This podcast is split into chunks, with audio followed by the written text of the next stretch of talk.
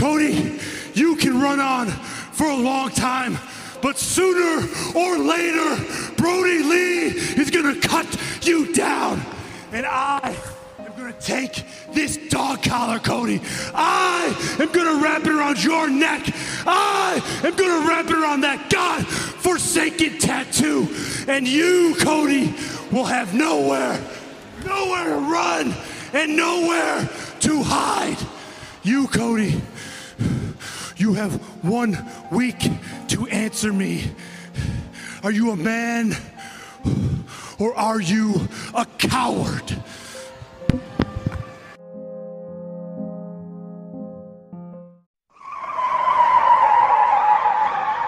Go ahead, pop off, me and my clique put on. I'm like a young McMahon, I'm here to get your bitch off.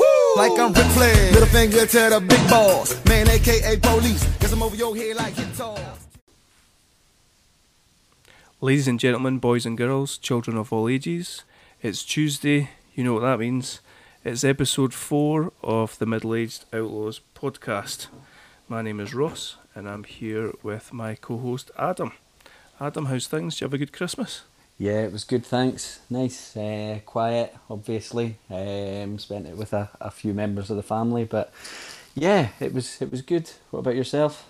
Yeah, it was good, thanks. Hectic. Um, we're both kids.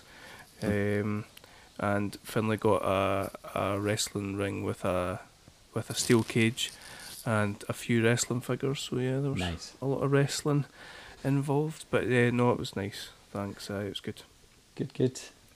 Um, before we get into to, to into today's topic, um, unfortunately, it's another episode where we need to talk about someone who's uh, sadly passed away. Um, Brodie Lee uh, from AEW, who was Luke Harper in WWE.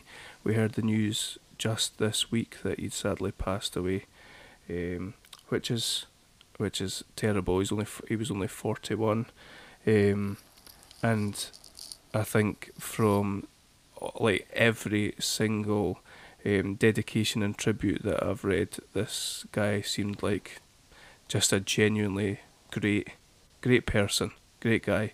Everything that I've seen has been talking about how, such a what a good husband, what a good father, um, and friend. Um, and you know that's that's putting aside what he did in the ring. He, he I'd, I'd, I'll be honest, I didn't see a lot of his work in WWE, um, and I've seen bits and pieces of him in AEW. He, he seemed like he had quite a good character on the go, um, and I liked the thing, the stuff that they were doing with the Dark Order, which is which has been quite entertaining. But um, yeah, just a real shame, isn't it? Yeah, really sad. Um, I saw a little bit of his work um, as part of the, the Wyatt family. Um, and, you know, he was a good character as a big guy, um, pretty athletic with the size. But, like you say, all, all the tributes that I read and saw, that side of things was very much secondary. It was people talking about just, just what a good guy he was, which is, you know, a real shame, obviously. It leaves behind uh, his family. So, um, yeah, it just I think puts puts uh, everything into perspective. Really. It does. Something that um, I'd I'd listened to the Talk is I don't know if you listened to the Talk is Jericho episode that he was on, um, not that long after he'd made his AEW debut. And it seems to be a thing that wrestlers do when they leave WWE now is they jump onto Jericho's podcast and have a bit of a uh, a bit of a shoot on on how things were in WWE. But um, one of the things that he'd been talking about on there was basically Vince couldn't see past him. Um, this big guy with a big beard, he couldn't see past him as like a kind of southern, a guy with a southern drawl. And um, if you've seen any of his work in AEW, you know that's not how he how he actually speaks. Uh, he's quite an intelligent sounding guy. Um, and one of the angles that he had uh, suggested to, I think, to the creative team in WWE had been that he would adopt a sort of serial killer type um, persona where he would Okay. collect something from each. He would he would beat someone and collect something from them, and he would be like a kind of collector. Um, which it's to me sounded like a like a re- really uh, fun and sort of creative character, but um, Yeah. unfortunately, it seemed. I think it, he was saying that regardless of what he put forward, it, it always just came back to southern drawl and Yeah. kind of redneck character that like he played with the Wyatt family, which is a shame. Yeah. Um, but obviously, the bigger shame is that his family have lost him, and and that it seems like the wrestling uh, industry have, have lost like a, a really great guy. yeah, very sad.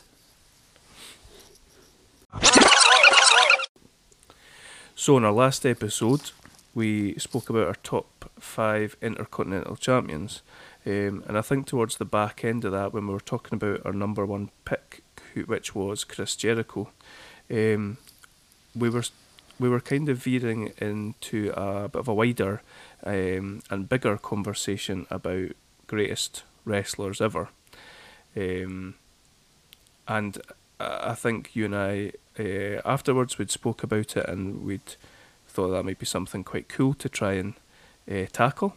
Yep. Um, so we have decided to give that a go today. Uh, um, there could there there can I was going to say there can only be one greatest all time, but we're we're going to try and list our five together. Um, so to do that, rather than rather than us both take a shot each and say this is five, four, three, two, one, um, we've got a list of ten. We're going to try and whittle it down to five, and we're going to try and rank them. So this should be interesting, Yeah. to say the least. It'll be Uh, fun, a bit different. Aye, it is a bit different. Yeah. So, so who've we all got? Who, who we- we've got? Um, we've got five each. So who who have you got? I've got The Rock, uh, Ric Flair, Hulk Hogan, The Undertaker, Stone Cold Steve Austin. And we've got Shawn Michaels, Chris Jericho, John Cena, Bret Hart, and Triple H. Yeah. Um, now you could, I, I, I, think if, if you or I had said that was there, here's my five, and here's your five, you, like you might say what, what you're talking about, but like you couldn't say like that's a wild list. Um, Yeah. If you're already, if you're five already, so Yeah. um, this is going to be difficult. Um, so the the the criteria that we have talked about, I think we we talked we maybe touched on uh, in the last episode. We're, we're talking about what career longevity.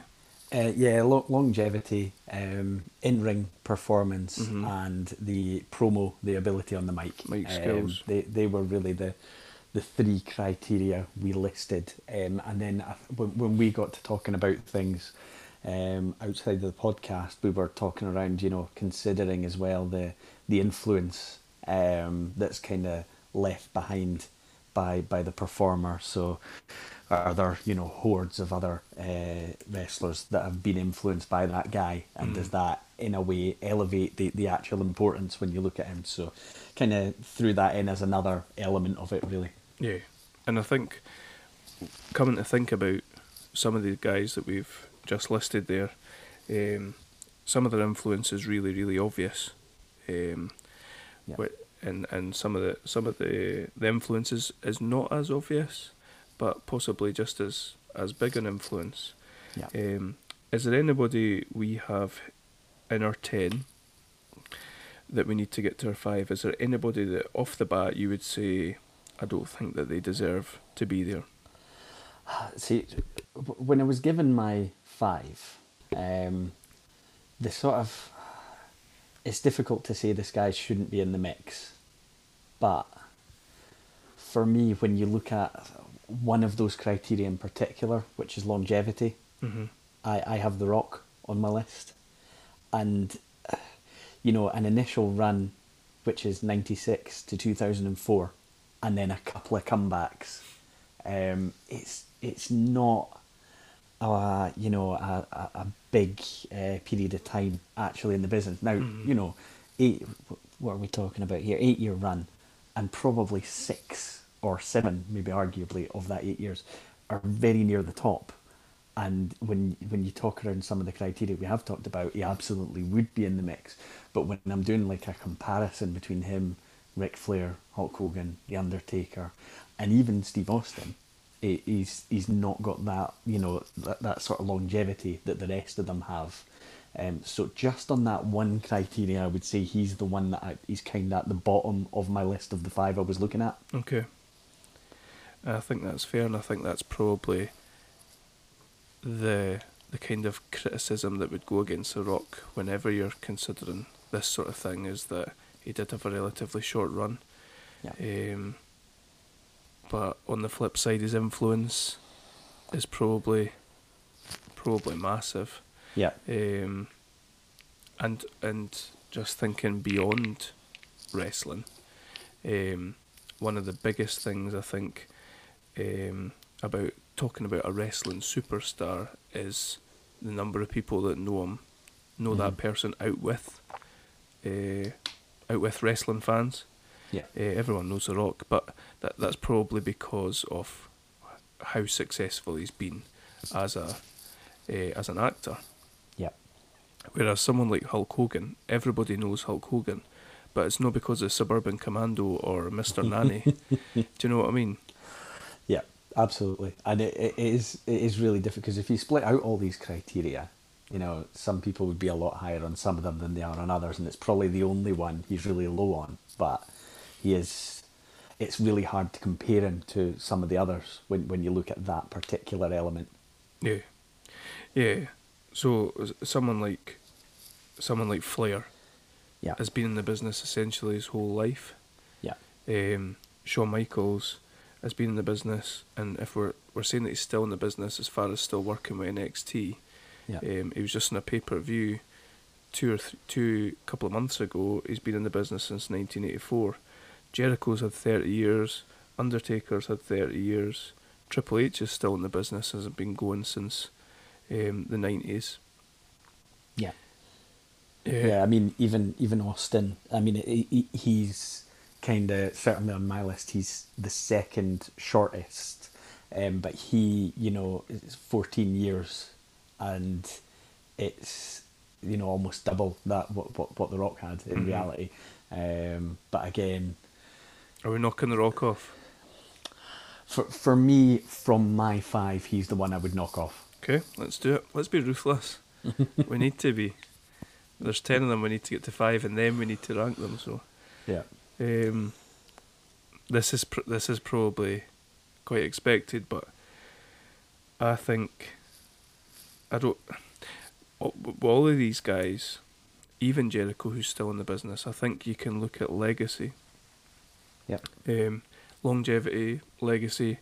Uh, you can look at them and and look back, whereas with with John Cena, I don't feel like I don't I don't feel like I'm able to do that, but that's maybe just because he wrestled at a time where, you know, like a lot of these guys wrestled in the Attitude Era and before that. Um, whereas with Cena, he wrestled in an era that was PG centric. Um, his his accolades are uh, he's he's a decorated. He's a massively decorated. So thirteen time WWE champion, three time world heavyweight champion, uh, five time US champion, tag champ. He's he's won everything there is to win in WWE. Um, and full time wise, he was in the he's he's he would been wrestling for WWE for sixteen years. But I just Mhm. don't feel comfortable with them being on a, a greatest Yeah. of all time list. I get that. I mean, I suppose maybe if we were doing this in 10 years' Mhm, time or mhm. something like that, there might be a different perspective on it. Um, but yeah, no, I, I, I, I can agree with that. I think um, what, what he did do, and he's achieved a hell of a lot, and he was actually in almost every main event, you know, for probably a, two or three years or something like that. He was basically carrying the company, but um, I, I think it's maybe too early, even still, to put him on an, an all-time um, list. And it's, it's weird because I don't feel the same about Jericho, who you can maybe look at and say he's still going, but he's, I don't know, he's more important to the company he's in than Cena is now to the one he's in. yeah. Um, I don't know. It's it's strange, but I, I do agree with you. And and even though Jericho's, um, you know, he's got his band and he's he's done a bit of acting and stuff like that, like professional wrestling is his his main um, focus. Uh, whereas with Cena, he's went in a similar path to The Rock and Yeah. Batista, and um, he's clearly he's clearly all about acting. There's nothing wrong with that, obviously, but Yeah. we're, we're ranking our greatest greatest all time wrestlers. Let's take Cena off our list as well. Okay. Another one that I've got here that I that I, that I think we should take out of contention, but I should take out the equation. But you you can tell me if you think this is unfair. Um, a two-time Hall of Famer, a five-time WWF champion, a two-time WCW champion, a Royal Rumble winner, a King of the Ring winner twice, I think. Um, and an in in ring career um, of about 16 years, and then after that, some sporadic appearances. But I, I th- the reason I want to say is to take Bret Hart out of the equation is is completely out with his own uh, control, if you know what I mean. Okay. Um, his WCW run is just, it's just nonsense, and like that's why I say it's out with his control. They didn't know. I think Vince. I think it's been widely known that Vince had said to him they wouldn't know what to do with him. yeah. Um, like the first thing they did with him was make him a special guest referee. Um, Yeah. like he, he's his WWF run is amazing, and he's one of the most beloved wrestlers. He, one of the most technical wrestlers.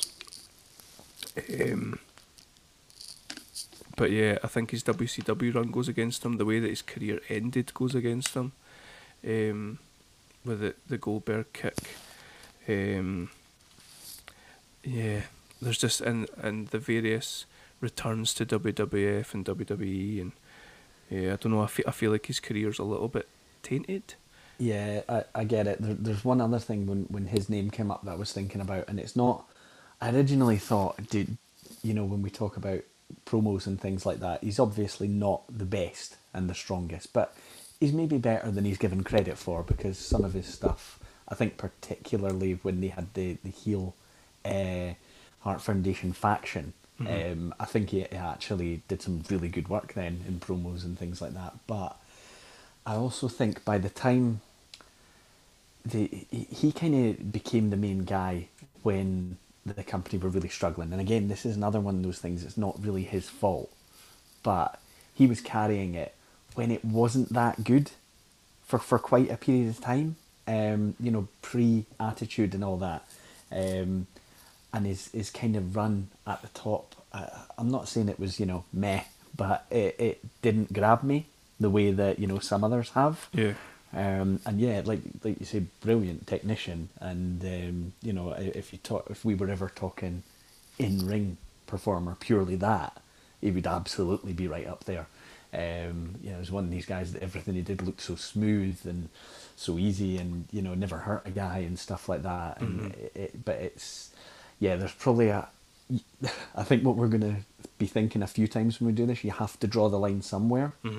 Um, and for me, there's others on this list that would be ahead of him. So yeah, I, I get it.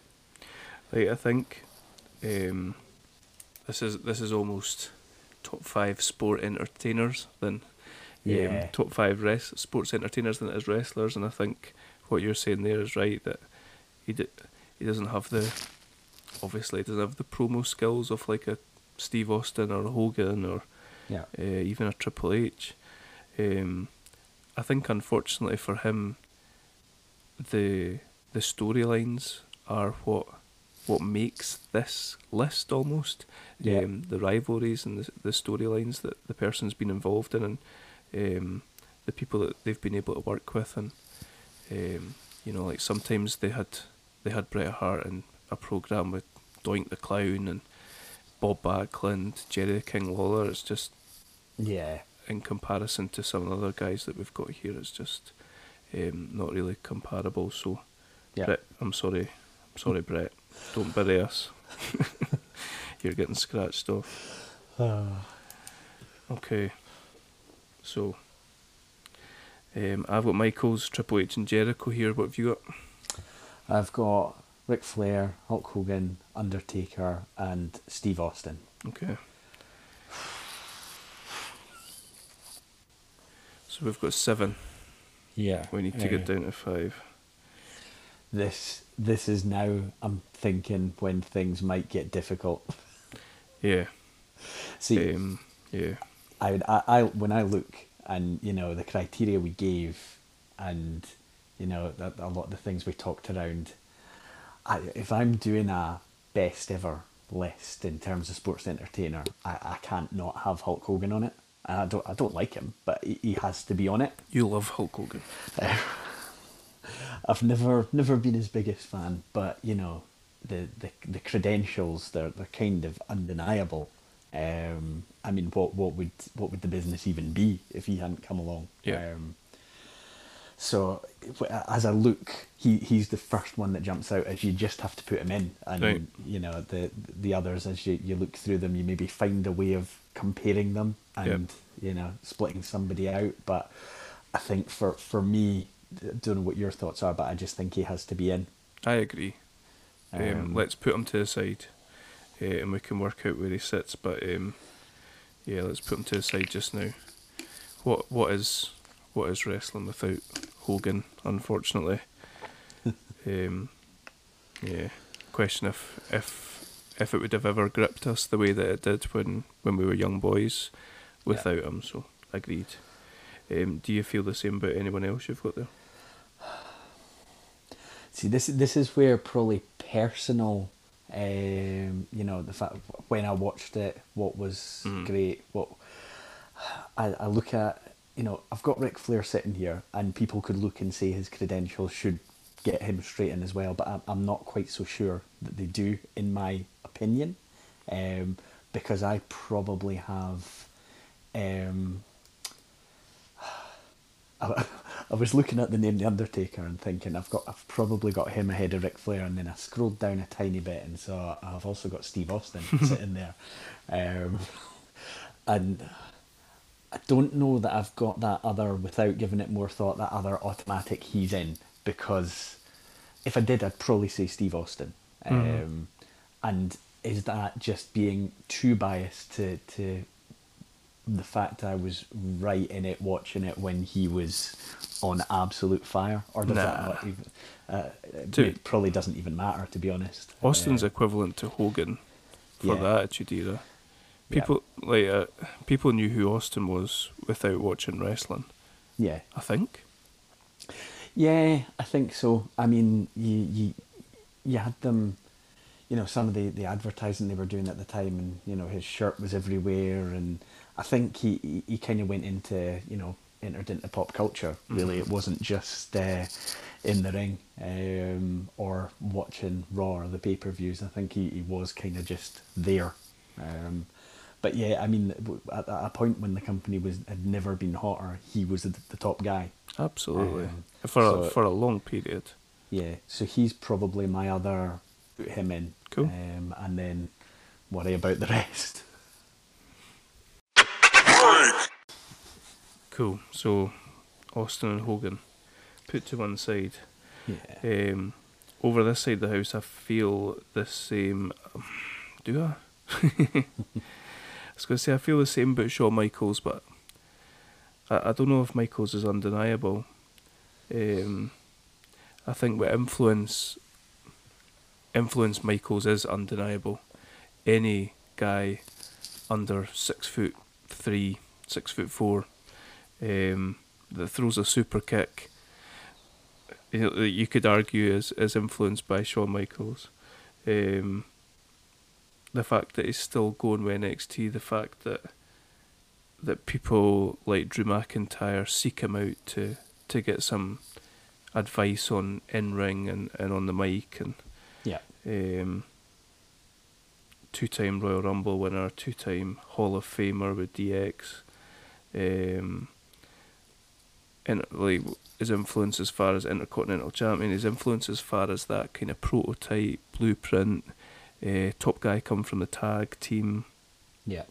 I don't. Uh, Yeah, I, I, I think as well that, that one of the, the things that always leaps out to me about him, he he has this run, and then he has to, you know, he's got some problems. He has to put over Austin at Mania with a wrecked back. I mean, he's he's destroyed. He's in bits. He gets through it, but then there was the comeback run, Mm-hmm.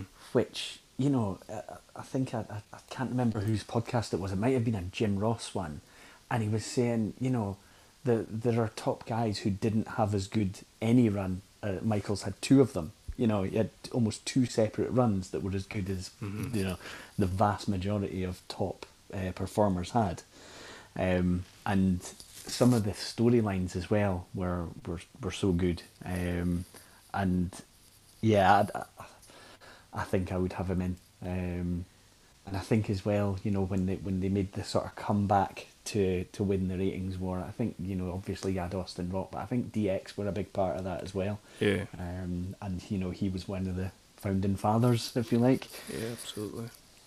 Um, there's a just on that second run. There's a elimination chamber um, that Michaels wins um, in his second run. I want to say it's around about 2000 and don't know 2005 maybe, Okay. um, which is just amazing.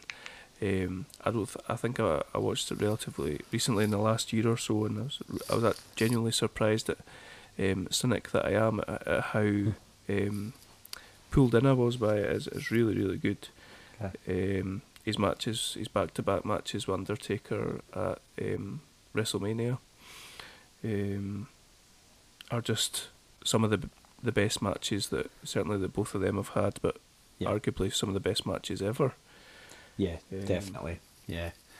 And I think I'll always remember the, the, the match where he retired Ric Flair as Mhm. well, and the, the sort of emotion of the storytelling of it all. He, he just kind of got it. He, Yep. he, he was the perfect uh, sort of sports entertainer. Um, he had that, that bit of everything. Okay. Okay, let's let's put Michaels in. We're doing more putting in and taking out, but that's fine. At least, I mean, we've we've only got two slots left. Um. So, so I've got Triple H and, and Chris Jericho here. Um, I feel like I'm quite cynical about Triple H and where he sits.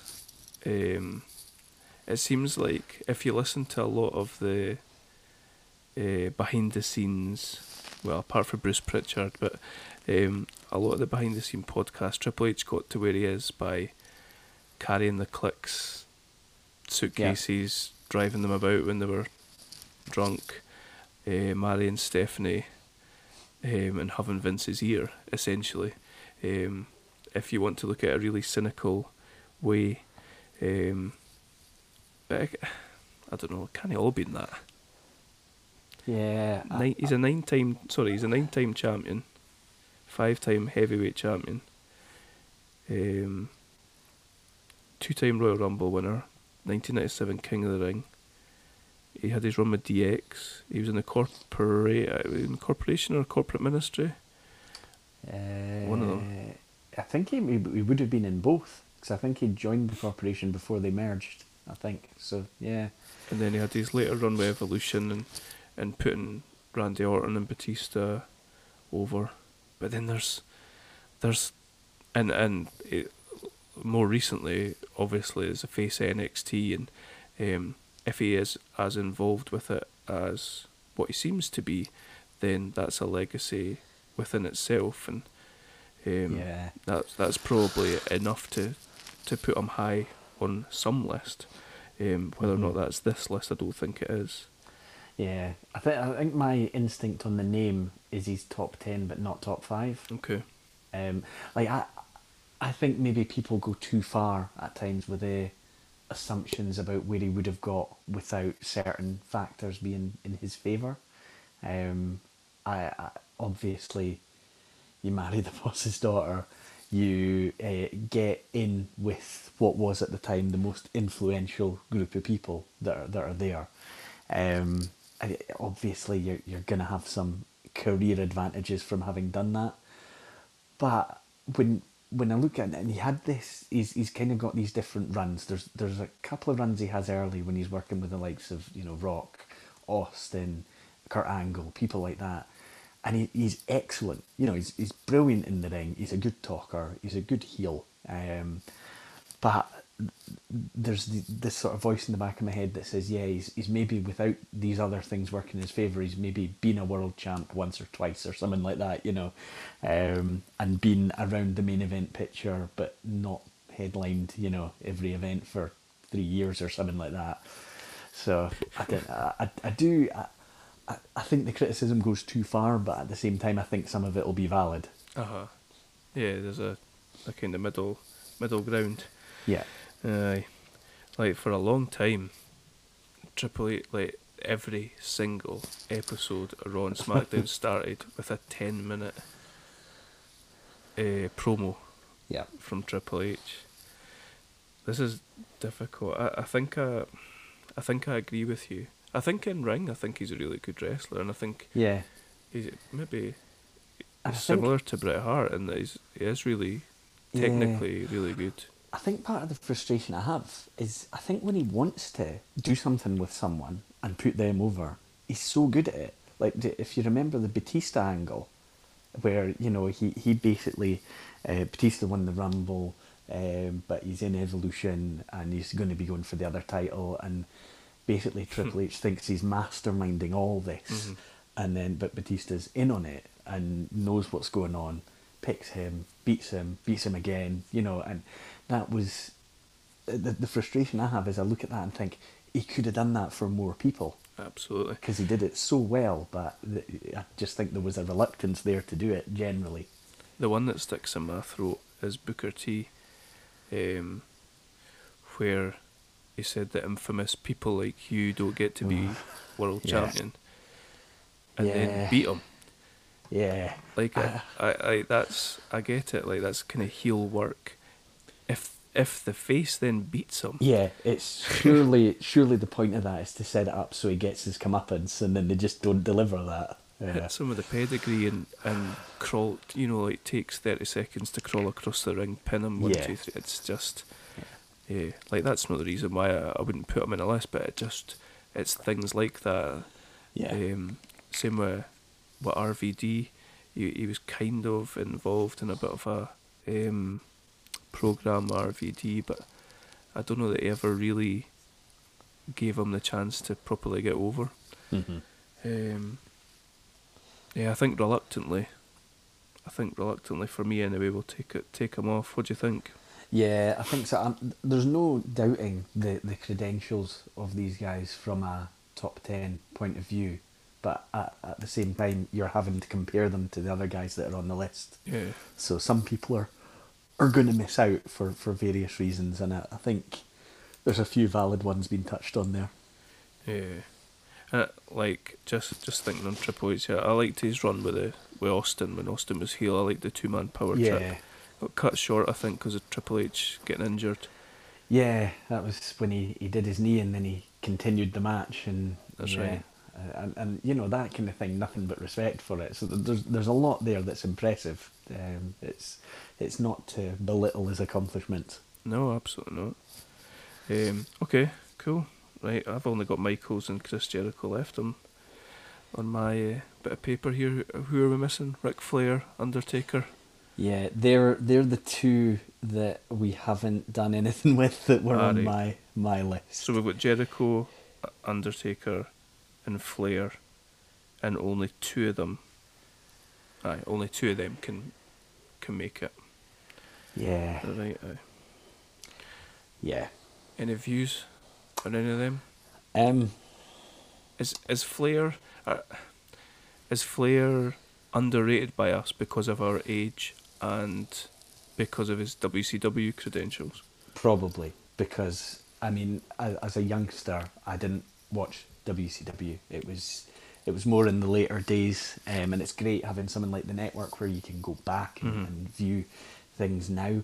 But uh, back then, for me, he was just the guy who randomly turned up, holding a holding a different belt. And I'm like, but I, I looked at him and thought he can't beat the top guys that are there because you know he's yeah he's apparently been in this other company, but you know if you look at him side by side with Hogan or Warrior or someone like that, you, you don't look at him and think he, you know, he'll he'll beat them. Nah. Um, but when when I was looking into things, you know, 1972 to 2011, and you know, a lot of it's not great. You know, there's there's probably a good, you know, 15 years or something he probably shouldn't have been uh, wrestling. But then across the, you know, the old uh, Jim Crockett Promotions, National Wrestling Alliance, WCW, WWF. So a lot of them merged when WCW was created. Uh-huh. But sort of talking major world titles, when you count those up, it comes in at 17. And, you know, it, I think when you look at influence as well, there's there's so many guys like Shawn Michaels who you know worships him, thinks he's the greatest worker of all time. Um, saw the guy who isn't the biggest guy, and you know what he could do. Um, I think so many people. Tr- Triple H talks about him in the same sort of way. Yeah, I But- believe Triple H is the biggest Ric Flair, Ric Flair mark going. Yeah, and then you, you, you look at um, if you watch any of the old events and you see some promos and things like that, the the, the styling and profiling, you know, the the cool heel that he was, and the Four Horsemen group that he led, Mm-hmm. and so many things that came after that were influenced by that. Yeah. Um, and, yeah, there's. you know, the, I mean, basically, most groups are are a kind of version of the Four Horsemen. Uh, four Yeah. Horsemen, aren't they? Yeah, and uh, and I think you know that's I t- touched on Triple H's love for him. That's I think why Triple H actually likes factions and why he's wanted to head his own at times and things like that. It's all influenced by that. So we we maybe do only remember. Certainly, I did only really remembered the times he was in WWF, and I, it's not that I haven't looked at his time in WCW, and obviously he was the big deal there. You know, he was the main guy, carried the company for years, um, and some of the matches he put on and people he made. You know, I think you could argue without him there would be no Sting, or certainly n- nowhere near um, the level he got to. Yeah. Um, and I think he, he probably got the best matches out of Lex Luger that he ever had as well. Um, and I, I think looking back further, there's the Ricky Steamboat matches he had, which were brilliant as well.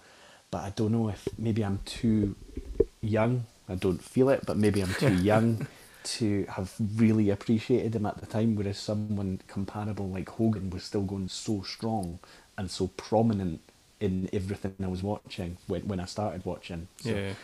I probably am a bit unfair on Flair. I'm not saying It's not I fair, don't Flair. and then I remember the Rumble. Uh, I'm not saying he's, he, he shouldn't be in, but he, he, he was never an automatic in for me. Uh-huh. I know um, when Flair was on the Broken Skull sessions with Austin, Austin had said to him, "You are the goat." Yeah, Um, yeah, Austin's a wee bit older than us. I can under, I can probably understand that. Mhm. Um, it's not like now where if something happens on Dynamite that you'll see a clip of it in it within two minutes uh, on Yeah. the internet, or if some something crazy happened on Impact that we would see it, or SmackDown or Raw, or whatever. Um, it's difficult for us to look back and think how influential Flair was on our wrestling viewing when we were younger because he wasn't. Um, Yeah. Because he was barely he barely there. Um, we've covered that Rumble, the '92 Rumble, uh, on this podcast before, and his performance was amazing.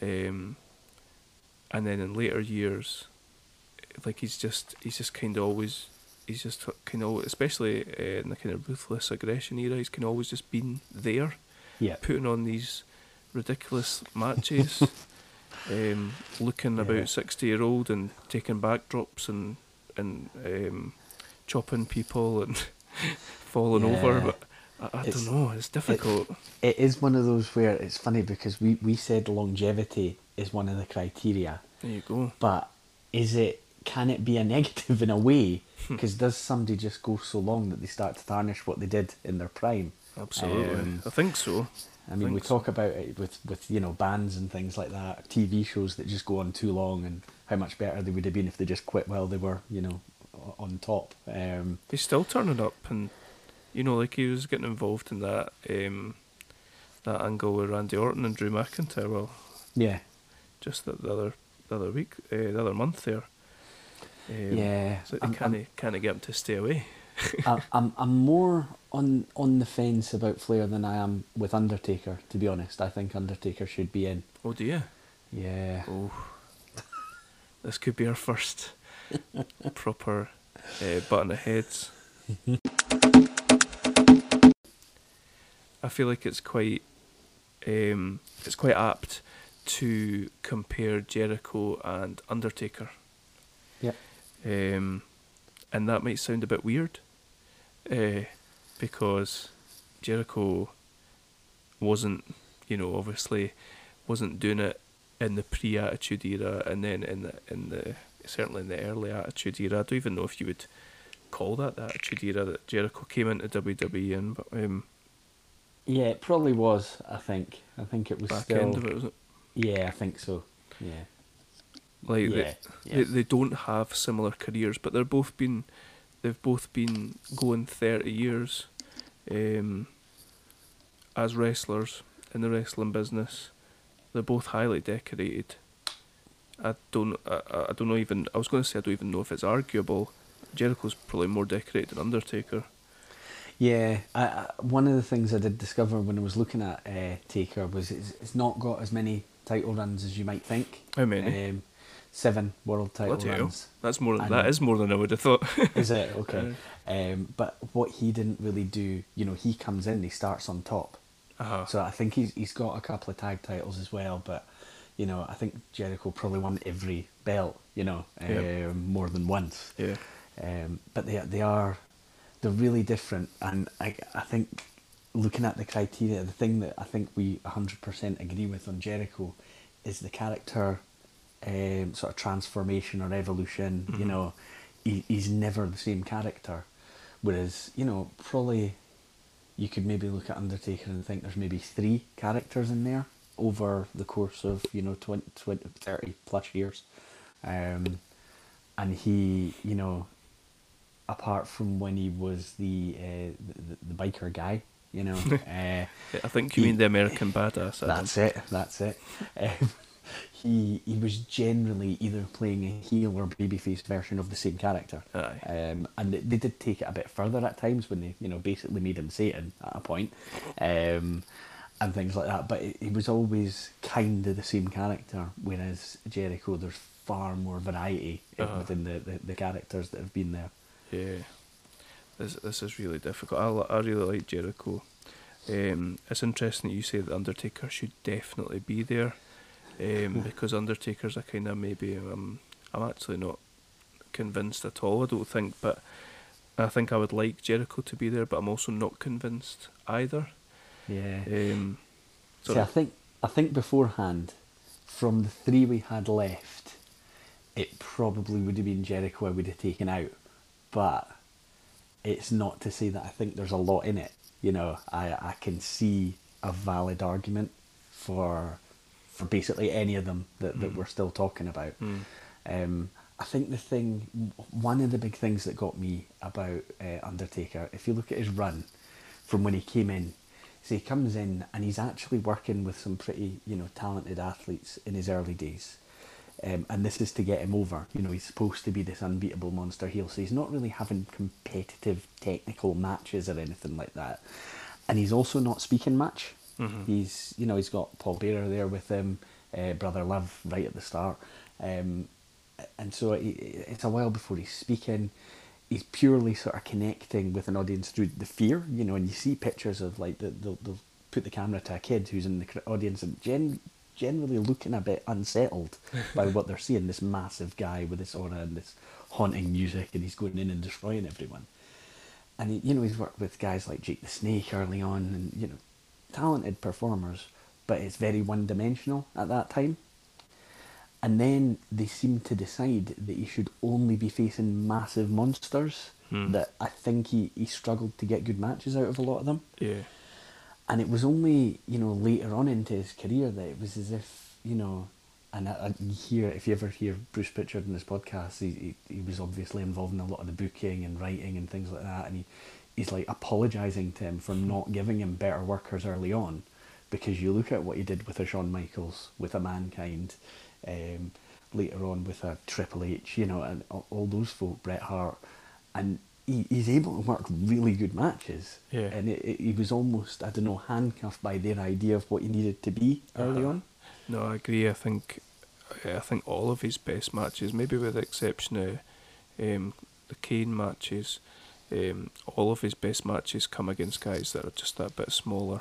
Yeah. Um, one of his one of his best WrestleMania matches, I would have said, is certainly you mentioned Triple H there, um, the Shawn Michaels matches and the CM Punk match as well. Yeah. Um, they're all really good matches, and it's he had a really good rivalry with Austin as well Yeah. um, in the kind of the really late nineties, 98, 99, round about then.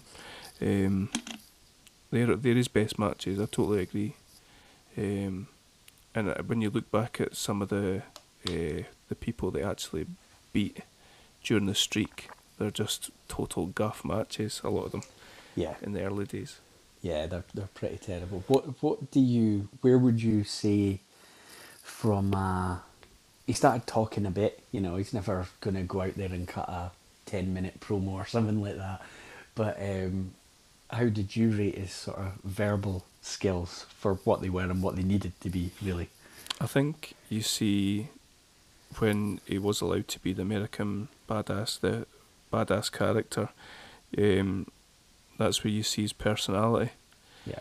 Um, he's almost been um, held back uh, in that aspect by the character that he was playing. So um, when he's come to be that American badass character, I think you see more of the man himself, and um, a lot of it looked a bit just off the cuff. Um, and he was actually he was quite funny Mm-hmm. on the microphone then, but then, but like you said, to start off with, you got Brother Love uh, speaking for him. You got Paul Bearer, kind of warbling for him. Yeah. Um, so yeah, I don't know. I mean, if you compare him to who we've got left, Flair mm-hmm. and Jericho, then uh, you you, you can't Yeah. really compare them on the mic. Yeah, for for me, it's the bit that he's um, behind on. Um, I, I think, you know, that we, talked about influence as being a, a criteria, and there, there's maybe only so many guys where it's worked, but I don't know that anyone would be trying these, you know, demonic characters and things like that on a mainstream, you know, program if it hadn't worked with with Undertaker, because you have to kind of suspend reality. You know, Mhm. you have to buy in and you know accept that you're you're not watching something that's a real athletic contest when it's when this kind of thing's happening. Aye. Um, but I do think he it, it it'd be the best gimmick ever. There's there's there's nobody that's ever got a gimmick over to the extent he did. And he's based on that. Um, again, the Broken Skull sessions with Austin. He lived the gimmick, and Yeah. was and dedicated himself to it, and probably something to be taken into account of count with with that as well. Yeah. Um, hmm. I think you've Yeah. convinced me. I'm just wondering who. So if if you were to to say the three that we had left looking for two spots, who would have been your guy that would miss out? Would you think it would have been Undertaker would have missed out? I don't know. I think so, but I think you've convinced me that I want him in. Um, Let's put him in. And that would leave two for one slot. Yep, Jericho and Flair. Oh, That's not fair to Flair. it's, it's so difficult because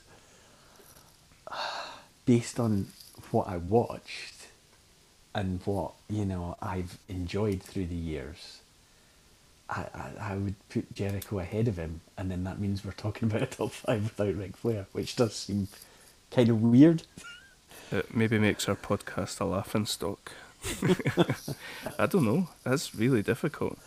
I think, I think, I, I, think I probably had the preconceived idea that, that Jericho deserves to be in this in a in a top five of the greatest wrestlers of all time, because of the length of his career, because of the character changes, um, because he's not just wrestled in WWE, but he's wrestled he's wrestled in New Japan and WCW and ECW.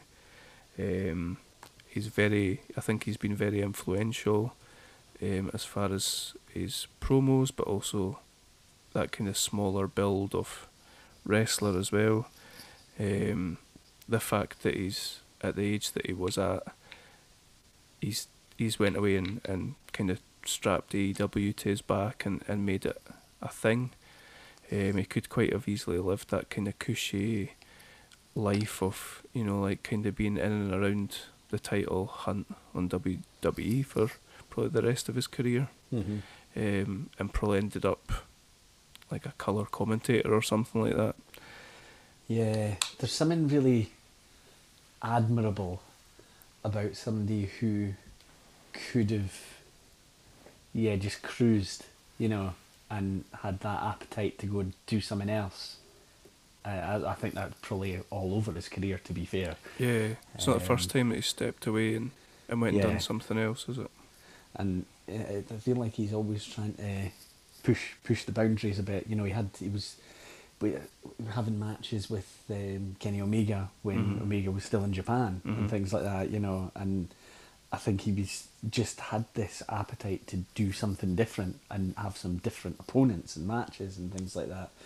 Um, whereas nobody could have really blamed him after the longevity if, like you say, just you know hung around, had a couple of matches a year, probably got a very nice payday, Mhm. um, took a, a a different role when it suited him, when he, where he wouldn't take any bumps and things like that. That I'm absolutely sure he could have done that, um, but he, he must still have this appetite, I think, to create new things and um, build something. And it's probably quite exciting to be involved right from you know the the start of it to, Yeah. to build something up from the ground. Hmm. We're, yeah, we're making quite a good argument for Y2J. I don't, don't know if we're making an, any sort of argument for Flair though. Um, is it is it quite clear cut in your mind, or it's difficult. You know, I, I think what what I think about Flair is the, the, the big factor that keeps me looking back at him and thinking, is this a bit harsh? Is the influence, you know, and the, the style, the matches, the charisma, you know, mm-hmm. all that. I never actually thought that much of a lot of his promos that we saw because I think they kind of rambled and things like that a bit. But even when we rewatched the '92 Rumble before doing the, the, the, the Rumble matches podcast, I was thinking his promo at the end of that when he comes across a bit of a madman, but I thought Aye. it was brilliant, you know. And a lot of his young, the younger day promos are so intense, yes, so over the top, yeah. dripping with charisma, like you say. hmm They're great. So I, I, I get the feeling if I was, you know, ten years older, and you know, if if uh, if the network had been a bit older as well, I would probably be looking saying, of course, he's a shoe-in. You know, you Mhm. put him and Hogan in, and then you worry about the rest. But Mhm. I just think with the the the age I am, what I watched, I, I, I'm finding it hard to put him ahead of Jericho. Okay. Well, well, let's just. I'm just looking. Undertaker, HBK, Austin, Hogan, and Jericho. I don't know. Eh, well, like we can only go based on our on our own experiences. Um, let's do it. Let's put Jericho in. I think that's where we're going. Yeah, I think that is where we're going. Doing a lot of dancing around it. It's Um, still, you know, Bret Hart. He'll be most annoyed when he hears about this, and obviously gives it a listen. Uh, but yeah, He will bury us. Sorry, Yeah. Bret. yeah. He's a big listener of the show, obviously. Mhm. Um, yeah, okay. Jericho, HBK, Undertaker, Hogan, and Austin. That's our five. Now it's uh, time to list them. Well, we've got our five for our list. What we don't have is an order. Um, Jericho, Michaels, Undertaker, Hogan, and Austin. Um, to get us started on making some sort of head nor tail of this, do you have anything anything that jumps out at you to to start us off with? Do you think? Yeah, I think uh, for me, when I, when I look at the list, when I consider everything, I'm basically picking between two people to, to be number one, and Okay. obviously the other would be two in my mind. Um, and I think at, the, the two people are Hogan and Austin. Um, Austin, obviously, you know, at, at, the top during the most successful run they've ever had. I think biggest merchandise seller ever. Um, good quality of matches, great promos. Um, made you know being the uh, boss hating, ass kicking, you know, um, redneck babyface type. It just made that huge, and people have been trying to imitate it and copy it for, for years ever Absolutely. since. Um, basically created the, the you know one man um, don't trust anybody up against boss and the guy with all the power and again how many times have they tried to you know recapture that and even with the successful guys like um, Rock and Triple H I never quite felt the same so I I just think for me, I'm, I would have to put Hogan at one for a, a couple of reasons. I think we talked longevity, you know. Um, the, the the guy was in the business from 1977. Uh, had his last match in 2014, although he does say he would like to have a uh, a final match because well, he's never officially retired. He's going to be on Raw Legends night on the 4th of January. That might be when it they happens. Might have him go over Drew McIntyre for the title. Just hope he uh, doesn't say anything overly controversial while he's there. Um, but yeah, I mean, twelve major world titles, um, and the, when you look at legacy, you know, he was a great talker. He had a great look.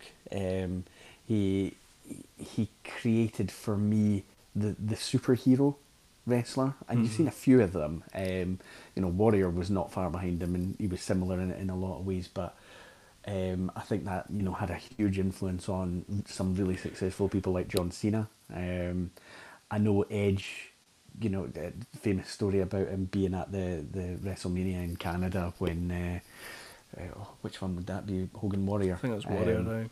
Yeah, and that, that's you know when he decided this has to be what I what I do. Mm-hmm. Um, and you know you just you just see it in in the way promos are delivered and it's it's another one of those things that people are trying to recapture. I think as well, the sort of wider reach. I mean, he wasn't the most successful film star in terms of. He's been in a few terrible films, but he's he's uh, he, he was. Uh, he transcended wrestling, really. Mm-hmm. You know, um, people probably more than anyone. Anyone. Yeah, I think the the only one comparable to that would be The Rock um, now in the current, but yeah. probably probably more so Hogan back then, especially in the days before internet and things like that, for for how well known he was, um, you know, across so many parts of the world. Um, and people who didn't know wrestling knew Hulk Hogan, and you know, it, I think I, I, once heard it said as wrestling, oh, that's that thing Hulk Hogan does, mm. you know, and that's he he was bigger than it in that sense. He was at the top for a long time.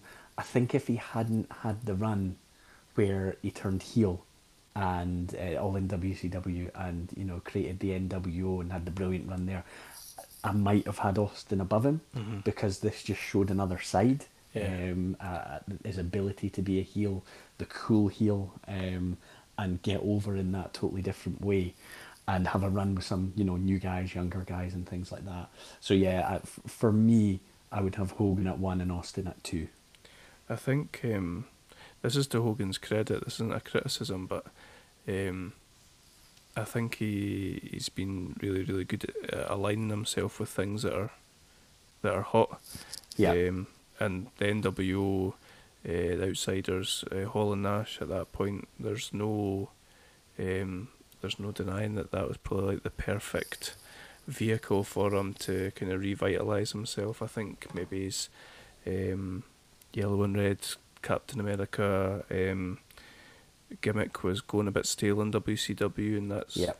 that um, pretty much gave his career the shot in the arm that it needed.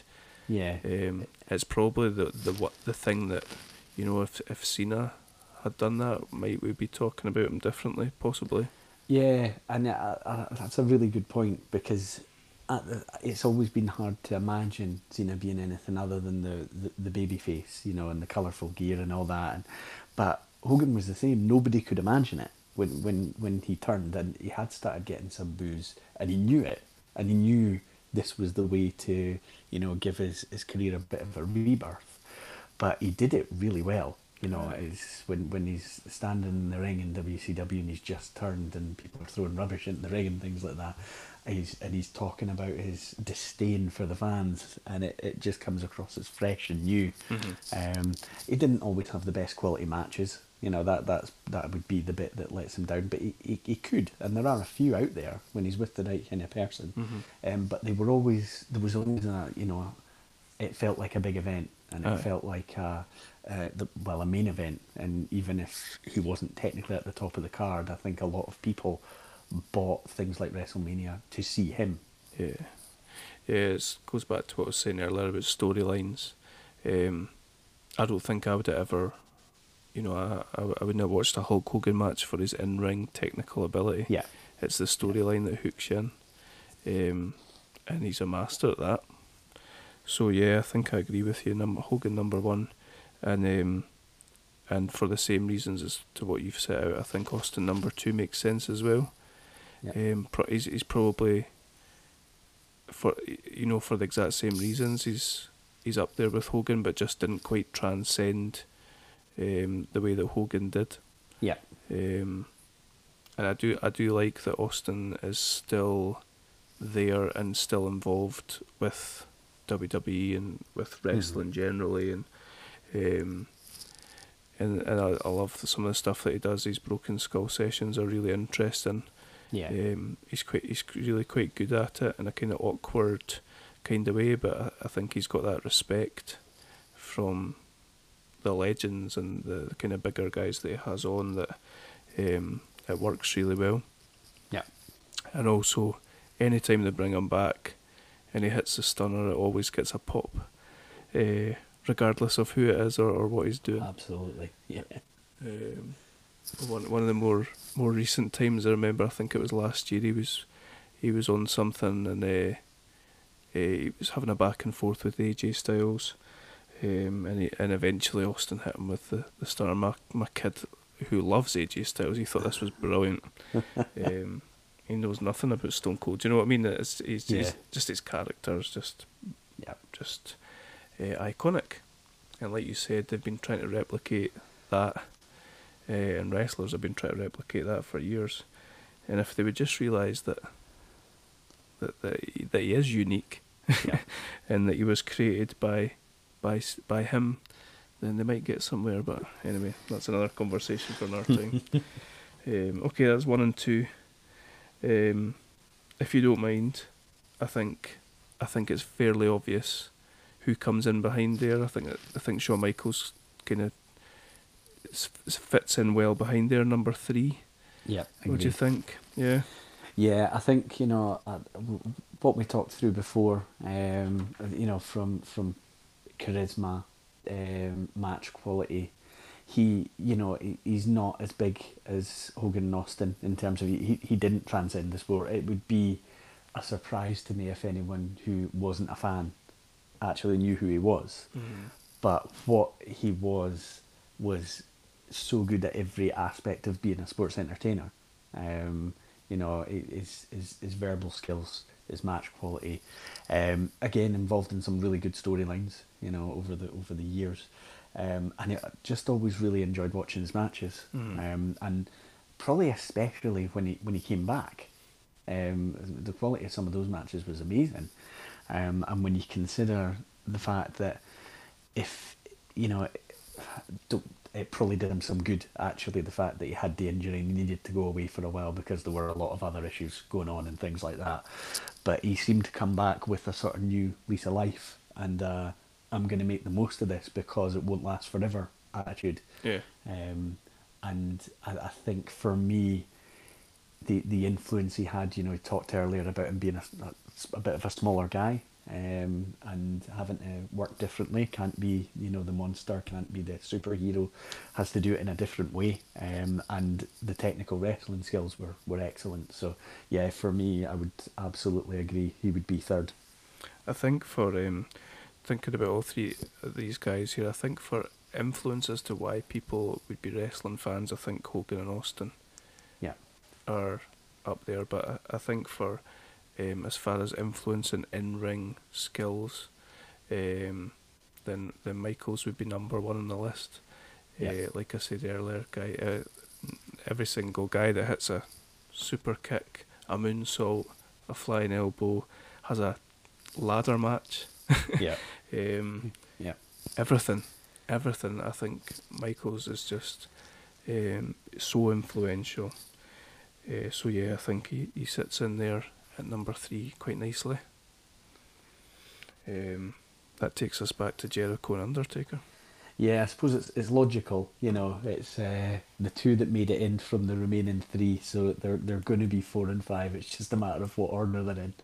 Um, yes, it's quite tough. Um, you talked earlier, I think, about a sort of natural comparison between them because of the, the their career lifespan's been pretty similar. Um, I don't know for me, and I can be convinced the other way, but for me, I don't know if I would look at the fact that Undertaker's done, whereas Jericho's still going, as a reason to actually have Undertaker 4, Jericho 5. Um, and it's more because we, we, we kind of don't know the ending yet for Jericho. We don't know how he's going to go out. I think you do know what um, influence he's had because there's already you know pretty significant influences through through a, a hell of a lot of workers on uh, sort of both main rosters right now, um, and the the fact that there'll probably hopefully I think in AEW in particular be more of an appetite for people to change it up Yeah.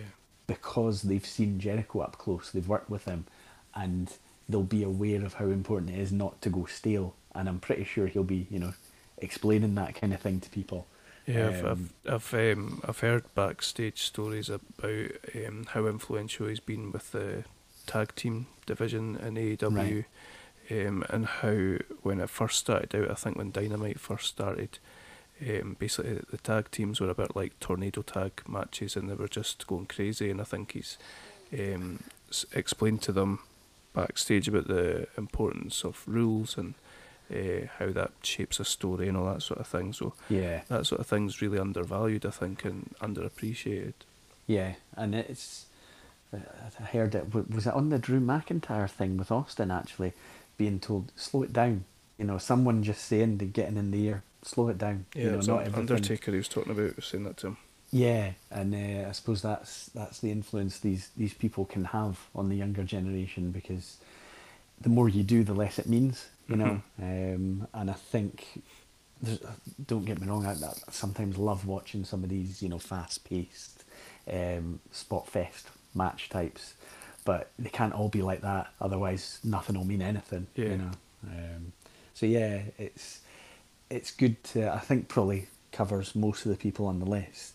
Um, that that some of these older guys um, that have been there and done it can speak to the younger talents and try and guide them in the right kind of way. Yeah, I think, I think I agree with you. I think Undertaker sits naturally behind Michaels. Um, I think that his thirty years have been at a more important time for wrestling than Jericho's thirty years. If if that's you know like if we're comparing longevity.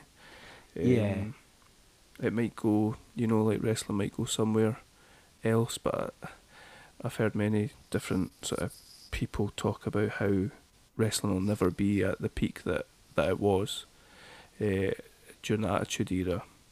Um, and Undertaker's basically his, his peak was then. Um, Yeah. And you know, we spoke about Jericho previously about the work that he did in WCW, and he was basically left to his own devices and all that sort of stuff. But it wasn't at that point. Undertaker's got a, a lot of iconic um, things that you can look back on and and think of episodes of Raw and SmackDown and um, things during pay per views. You talked about Mankind at King of the Ring '98. Yeah. Um, I think, I from an iconic point of view, Undertaker sits farther ahead, uh, uh, farther ahead than Jericho.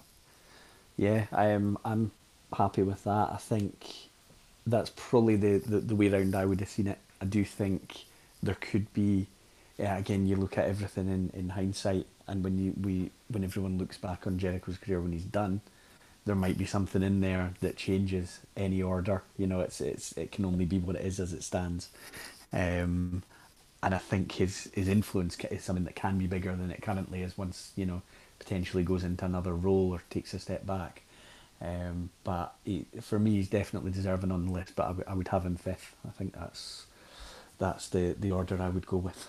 Okay, okay, that's decided. That's it.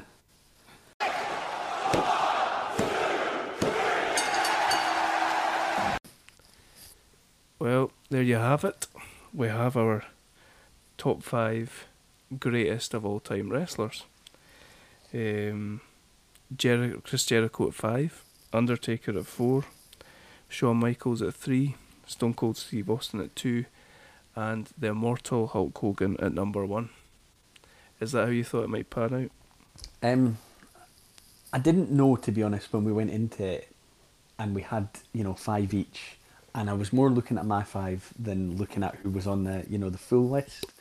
Um, I I probably thought beforehand, um, someone like Ric Flair probably would have got in, but yeah, I think we talked to enough around it as the, the, the reasons why not.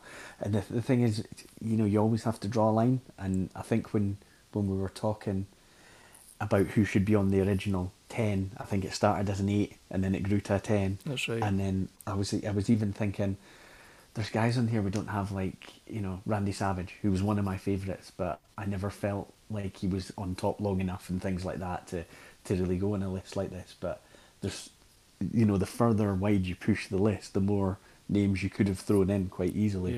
Yeah. Um, and it's all about opinion, really, um, and probably where you were at the time certain things were happening. I think so, yeah. Um, and one of the other names that we talked about beforehand was Brock Lesnar, um, and whether or not he was deemed to be um, good enough to be on this list. But again, he just missed out. I think, yeah, simply because of the caliber of the other people that were that had made the list. Yeah, I think I think we felt with Lesnar if we were putting him in, he probably would have just been discounted. So Aye, aye. we would have just been putting him on to take him off. Yeah, yeah, yeah. that's it. We could have started with 15, 20. Yeah. I, th- I think it's probably good for our good for our sanity that we started with a ten. Yeah. Okay, excellent stuff. Right. Um, well, next episode we're going to talk about our top five finishing moves. Um, to to move away from the kind of uh, wrestler centric um, sort of conversations we've been having recently. So that should be fun. That should be interesting. Yeah. Uh, any any favourite finishing moves that jump out at you straight away? Yeah, I think I'd just say that when when we decided this was going to be the topic, there were probably about seven or eight that just immediately sprang into my mind. Oh wow. So I, I quickly noted them down, um, but that's not. I, I hadn't really given it another thought yet. So we'll we'll see where it goes. But that was my, my first thought. Um, and I, I I don't know about you, and I might change my mind as I'm researching it. But I've always liked the boom and then pin, you know, finisher. And I know that you know there's you could quite validly say there's some great submission finishers out there, but uh, my mind more went to the the move and then the pin. I like that. Boom and the pin. Yeah. I assume you're talking about the big boot, then the leg drop, then the one, two, three. I, it wasn't one of the ones I noted. no, it's going to be good. Um, Yeah. Uh, something that kind of sprang to my mind was the finishing moves that have been used by multiple people. Yeah. Um, things like the spear and, and other things. So, yeah, it'll be interesting to see what you come up with. yeah, you too. It'll be good. So that is us for episode four. We've got our top five goats. Join us next episode for our top five finishing moves. Until then, take it easy, Adam. Thank you. You too.